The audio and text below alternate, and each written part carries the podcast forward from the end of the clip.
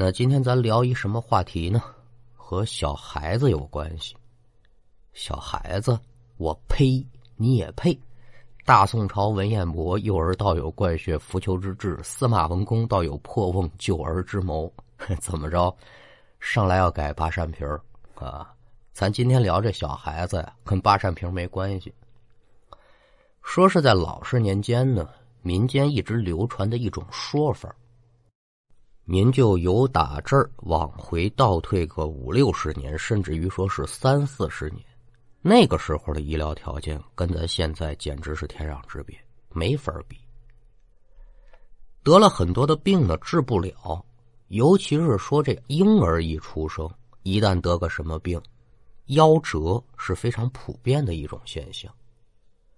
那那个时候我们接受的文化程度、教育普遍比较低，又受到封建迷信思想的影响，这老百姓呢？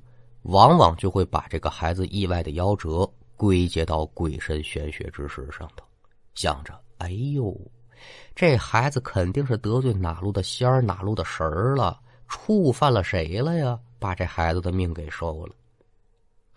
一个人想，两个人说，这可不在紧要，但架不住普遍群众都这样想，所以慢慢的呢，每当谁家有这新生儿一出生。家里总得请一个知阴阳、小八卦的人过来给这孩子掐算掐算。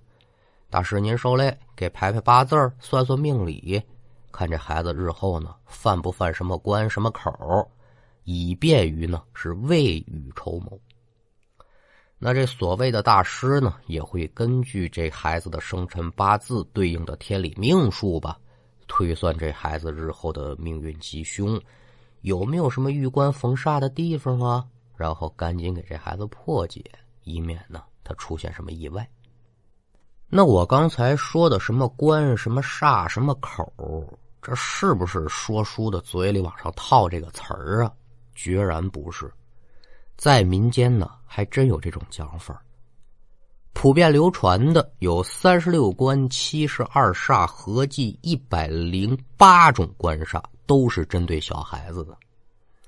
那咱要是一百零八个一关关一煞煞的说，没那么大功夫，学徒我也没这水平。咱今天就单聊这偷生关。要听书，你往一九七二年的安徽正岗村来看。说在正岗村呢，有这么一户人家，丈夫姓郑，二十岁出头的年纪，名字叫郑喜顺。那咱今天要聊这事儿。可就应和了喜顺这名字了，天大的喜事儿啊！喜顺媳妇生孩子，顺顺利利的诞下了一个小小子那喜顺怎么样啊？高兴啊！这就得说我郑家是祖上有德，能够延续香烟，日后此子定可为我郑家开枝散叶。这小孩一落草，嘛毛病没有，那就巴结孩子，伺候月子。咱说这故事是七十年代初的时候啊，土地集体制大锅饭的年代。这生产队队长呢也说说喜顺啊，你这爹妈没的也早，你就别上工了，伺候月子吧。但人家喜顺两口子觉悟还挺高，有手有脚的，我吃这个闲饭干嘛呢？月子期间等于说就是媳妇儿一个人照看这孩子，喜顺是每天上工，晚上一回来。跟着媳妇儿一块伺候这孩子。打这儿说到一个月头上，这孩子出了满月，媳妇儿媳妇儿呢也是非常的自觉，把这孩子往床上一放，也加入到集体劳动队伍当中了。到点喂奶就在家扔着，没出任何的事情啊。就是说这段书的时候，我就理解不了，所以我特意请教了我奶奶，我说奶真这样吗？我奶就说了：“哼，原来你爷爷这个赶着毛驴车收废品的时候，你就在这个废品车上躺着，啊，没经历过啊，咱也不敢多评论。反正呢，就是大概其这么回事儿。说这小日子这么过不就不错吗？不错，可就没书听了。总得有一句话叫‘天有不测风云’。”一个多月，快两个月的时候，这么一天中午，喜顺两口子上完工回家，喜顺去井边打点水，准备洗脸。媳妇进屋要给孩子喂奶，可是这边喜顺是刚把水盆拿起来，就听到屋里嗷嗷一嗓子撕心裂肺的哀嚎啊！喜顺一听这动静就知道不好了，拿着这水盆子噔噔噔噔噔噔，脚步声音响亮，可就快步往屋里跑。在进了屋之后呢，就看自己媳妇坐地上，哎呦喂，这痛的嚎丧啊！这怀里抱着自己这儿子，定睛仔细观瞧这孩子现在这状态啊，口吐白沫，脸色青紫，已然是不知生死了。再看这喜顺是手里的脸盆当啷啷掉落在地，喊了一声“我的肉”，叫了一声“我的儿”，急忙忙上前伸手一探。没气儿了，再一摸这小脸啊，冰凉。这孩子死了，扑通一下子，媳妇可就坐地上，一时之间也不知如何是好。对面这媳妇呢，抱着这小孩的尸体，哭的是个死去活来。媳妇说：“他是一大老爷们儿，应该坚强，但自己儿没了，那也是五雷轰顶一般呢。”靠在这床沿看着这孩子的尸体，也是鼻涕一把泪一把，悔恨交加。哎呦喂，就应该家里留个人才对呢。俩人闹这么大的动静，这乡里乡亲的能听不见吗？可就都往他们家赶。一问怎么回事啊？再一看这情况，别多说了，就劝吧，说得了吧，顺儿啊，人死不能复生，这活着的人呢？还得接着活着，这孩子估计是得了什么要人命的病了，节哀吧，节哀啊！一大堆人在这劝，嗨，要我说这事儿就没摊在自己身上。你说风凉话谁不会？其中的痛苦只有当事人才能体会。但事情已然就这样了，你怎么办？趁着人还年轻呗，等心里过去这个劲儿，这再要一个。喜顺两口子如何的伤心，怎样的难过，咱是暂且不提了。单说把这孩子埋了之后，这日子还得过呀。加上村里人，你也劝，我也说的。没过两年，喜顺这媳妇儿又怀孕了。说不要麻烦，说的是十月怀胎，一朝分娩。赶等喜顺媳妇儿生产那一天呢，两口子倒没觉得什么，到日子了，生孩子呗。可孩子出生之后，这接生婆说了：“说你们家这俩孩子 有点意思。哟，这话怎么说呀？这出生的时辰够准的呀，都是正当晌午。一看这孩子的性别，哟，还是一带把的。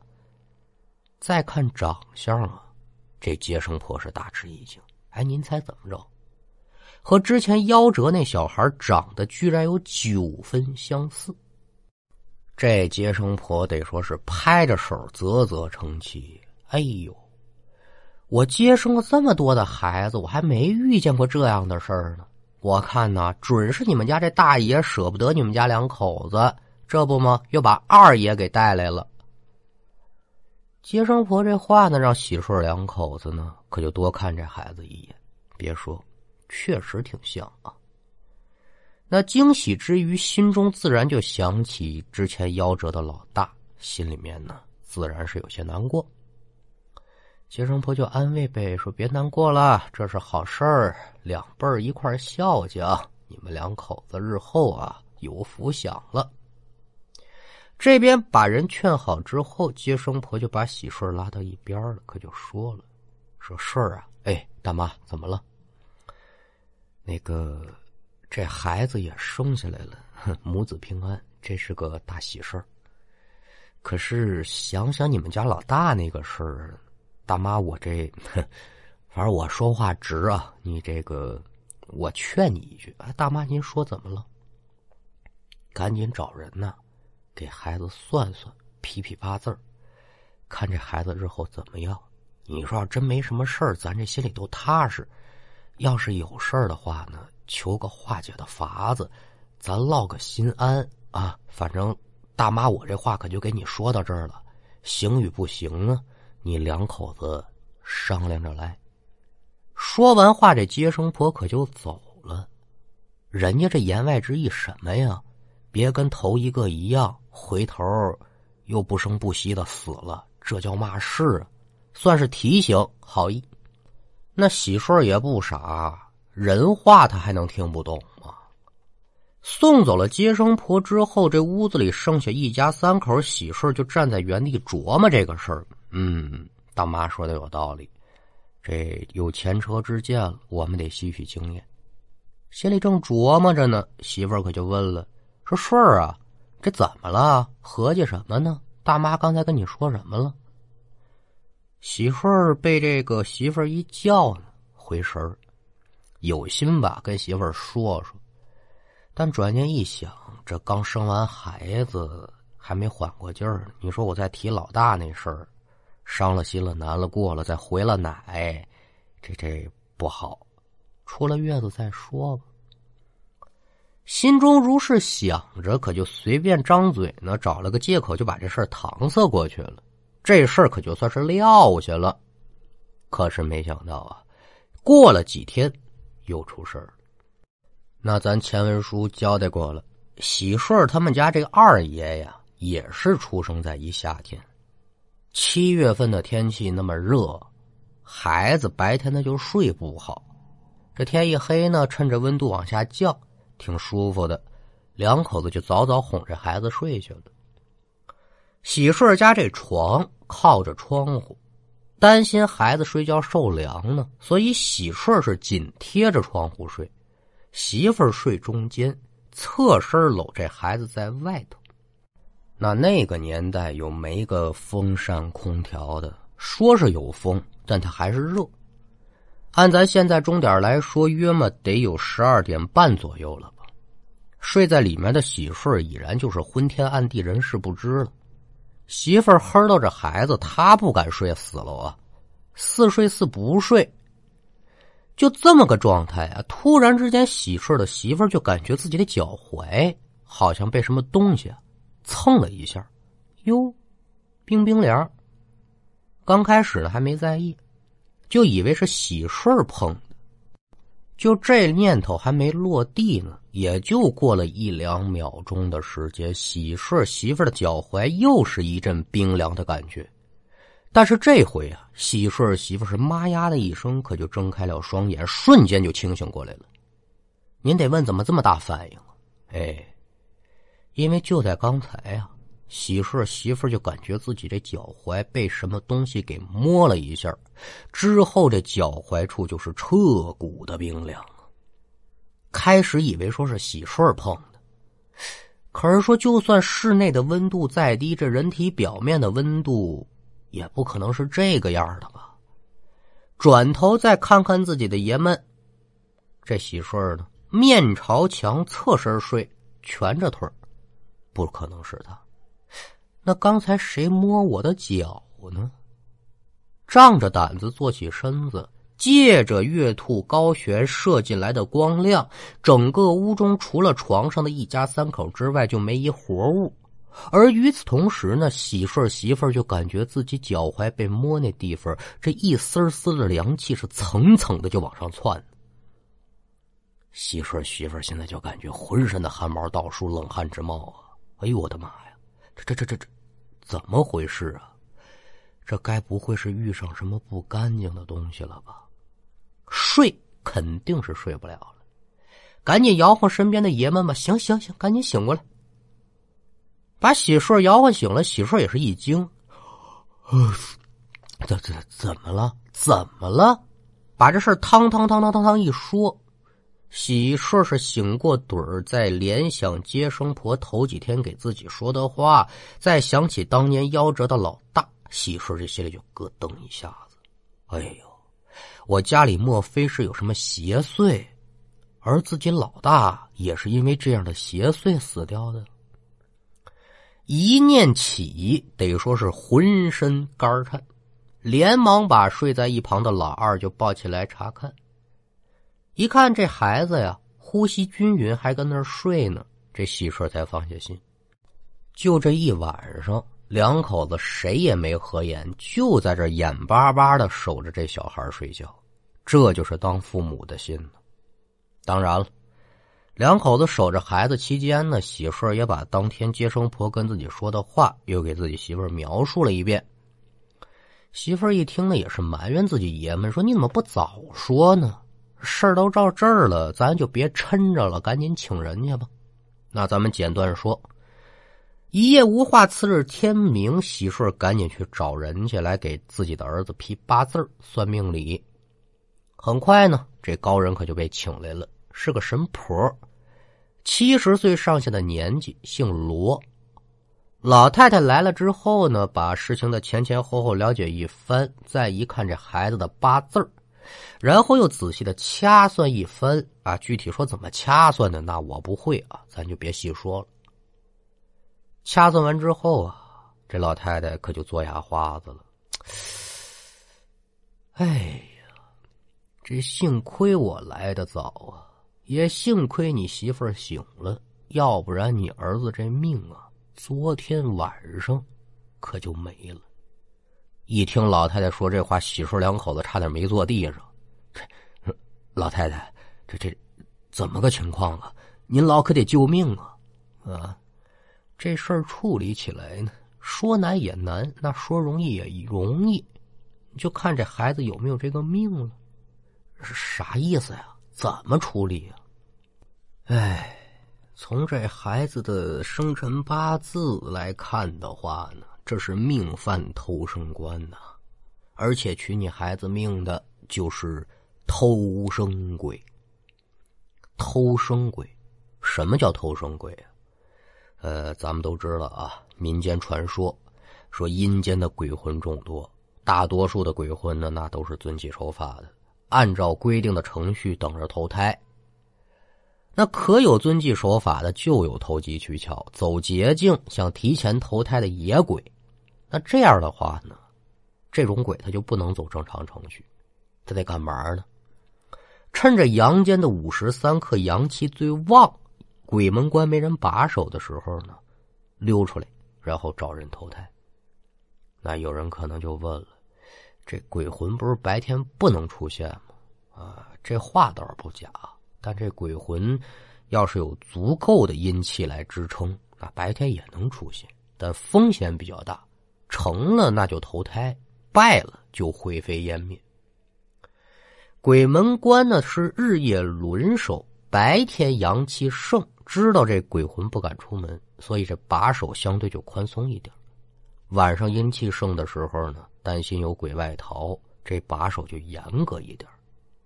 那这些准备走捷径的鬼魂，就正好抓住了鬼门关把守的这个 bug，冒着灰飞烟灭的风险，他逃跑。赶巧了，就有这么一死鬼。在喜顺媳妇即将生产的时候跑出来了，顺势可就投成人胎了。可是说，投胎是投胎，那阴间少了他这么一号人，人家一点数不够，你怎么瞒？瞒是瞒不住的，就得派阴司来抓。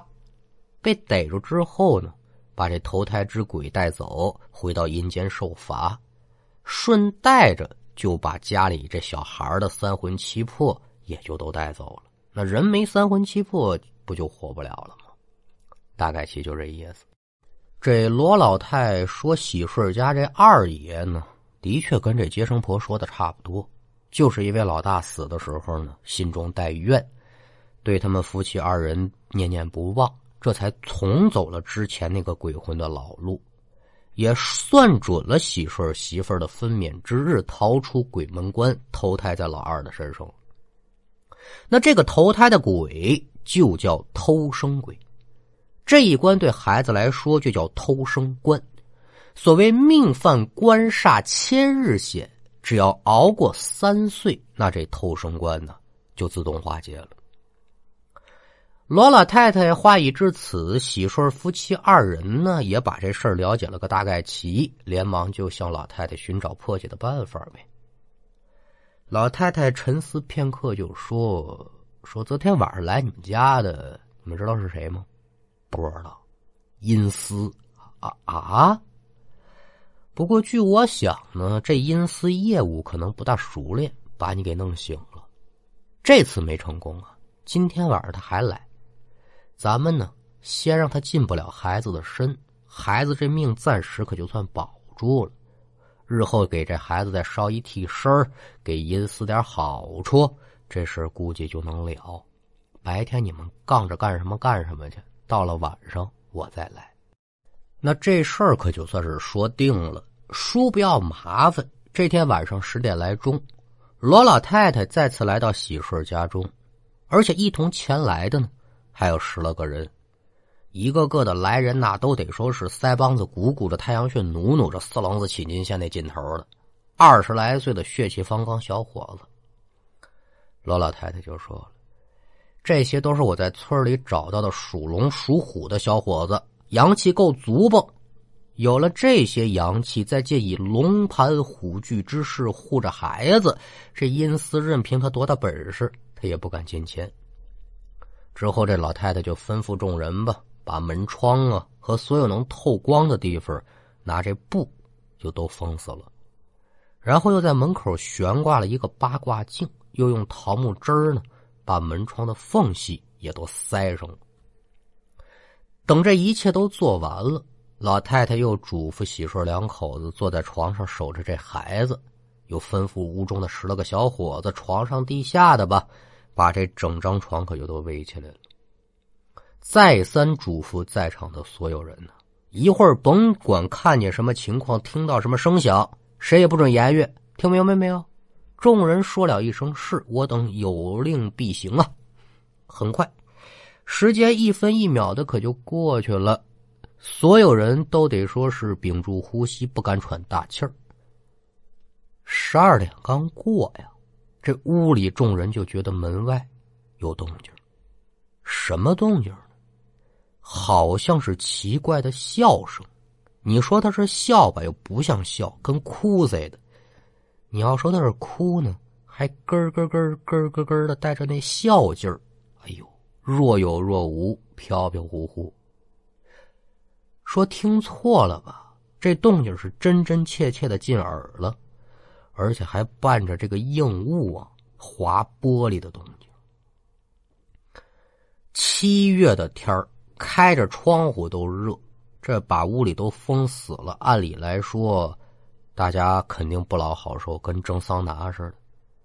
但是现在呀，所有人不仅不感觉热。而且是一股子一股子凉气往身上窜呢，冻得人打哆嗦。老太太有言在先呢，谁也别言语，谁也别说话啊。所以这一宿，大家谁也没出声，那个煎熬劲儿就甭提多难受了。在屋里坐了一宿，外面这个动静和这闹腾也持续了一宿，一直到了金鸡报晓，那动静才算是消失。众人此时身上的异样感也都没了。老太太一看外面没动静了，这才站起身子说：“行了，都起来活动活动吧，孩子没事了。”那众人如何放松，这咱就别提了。就看这老太太来到了门外，把门口悬挂的八卦镜就摘下来了。一看，这八卦镜的镜面上啊。有像被刀子割过的痕迹，而且非常多的划痕。老太太说：“这是阴司勾魂链抽的。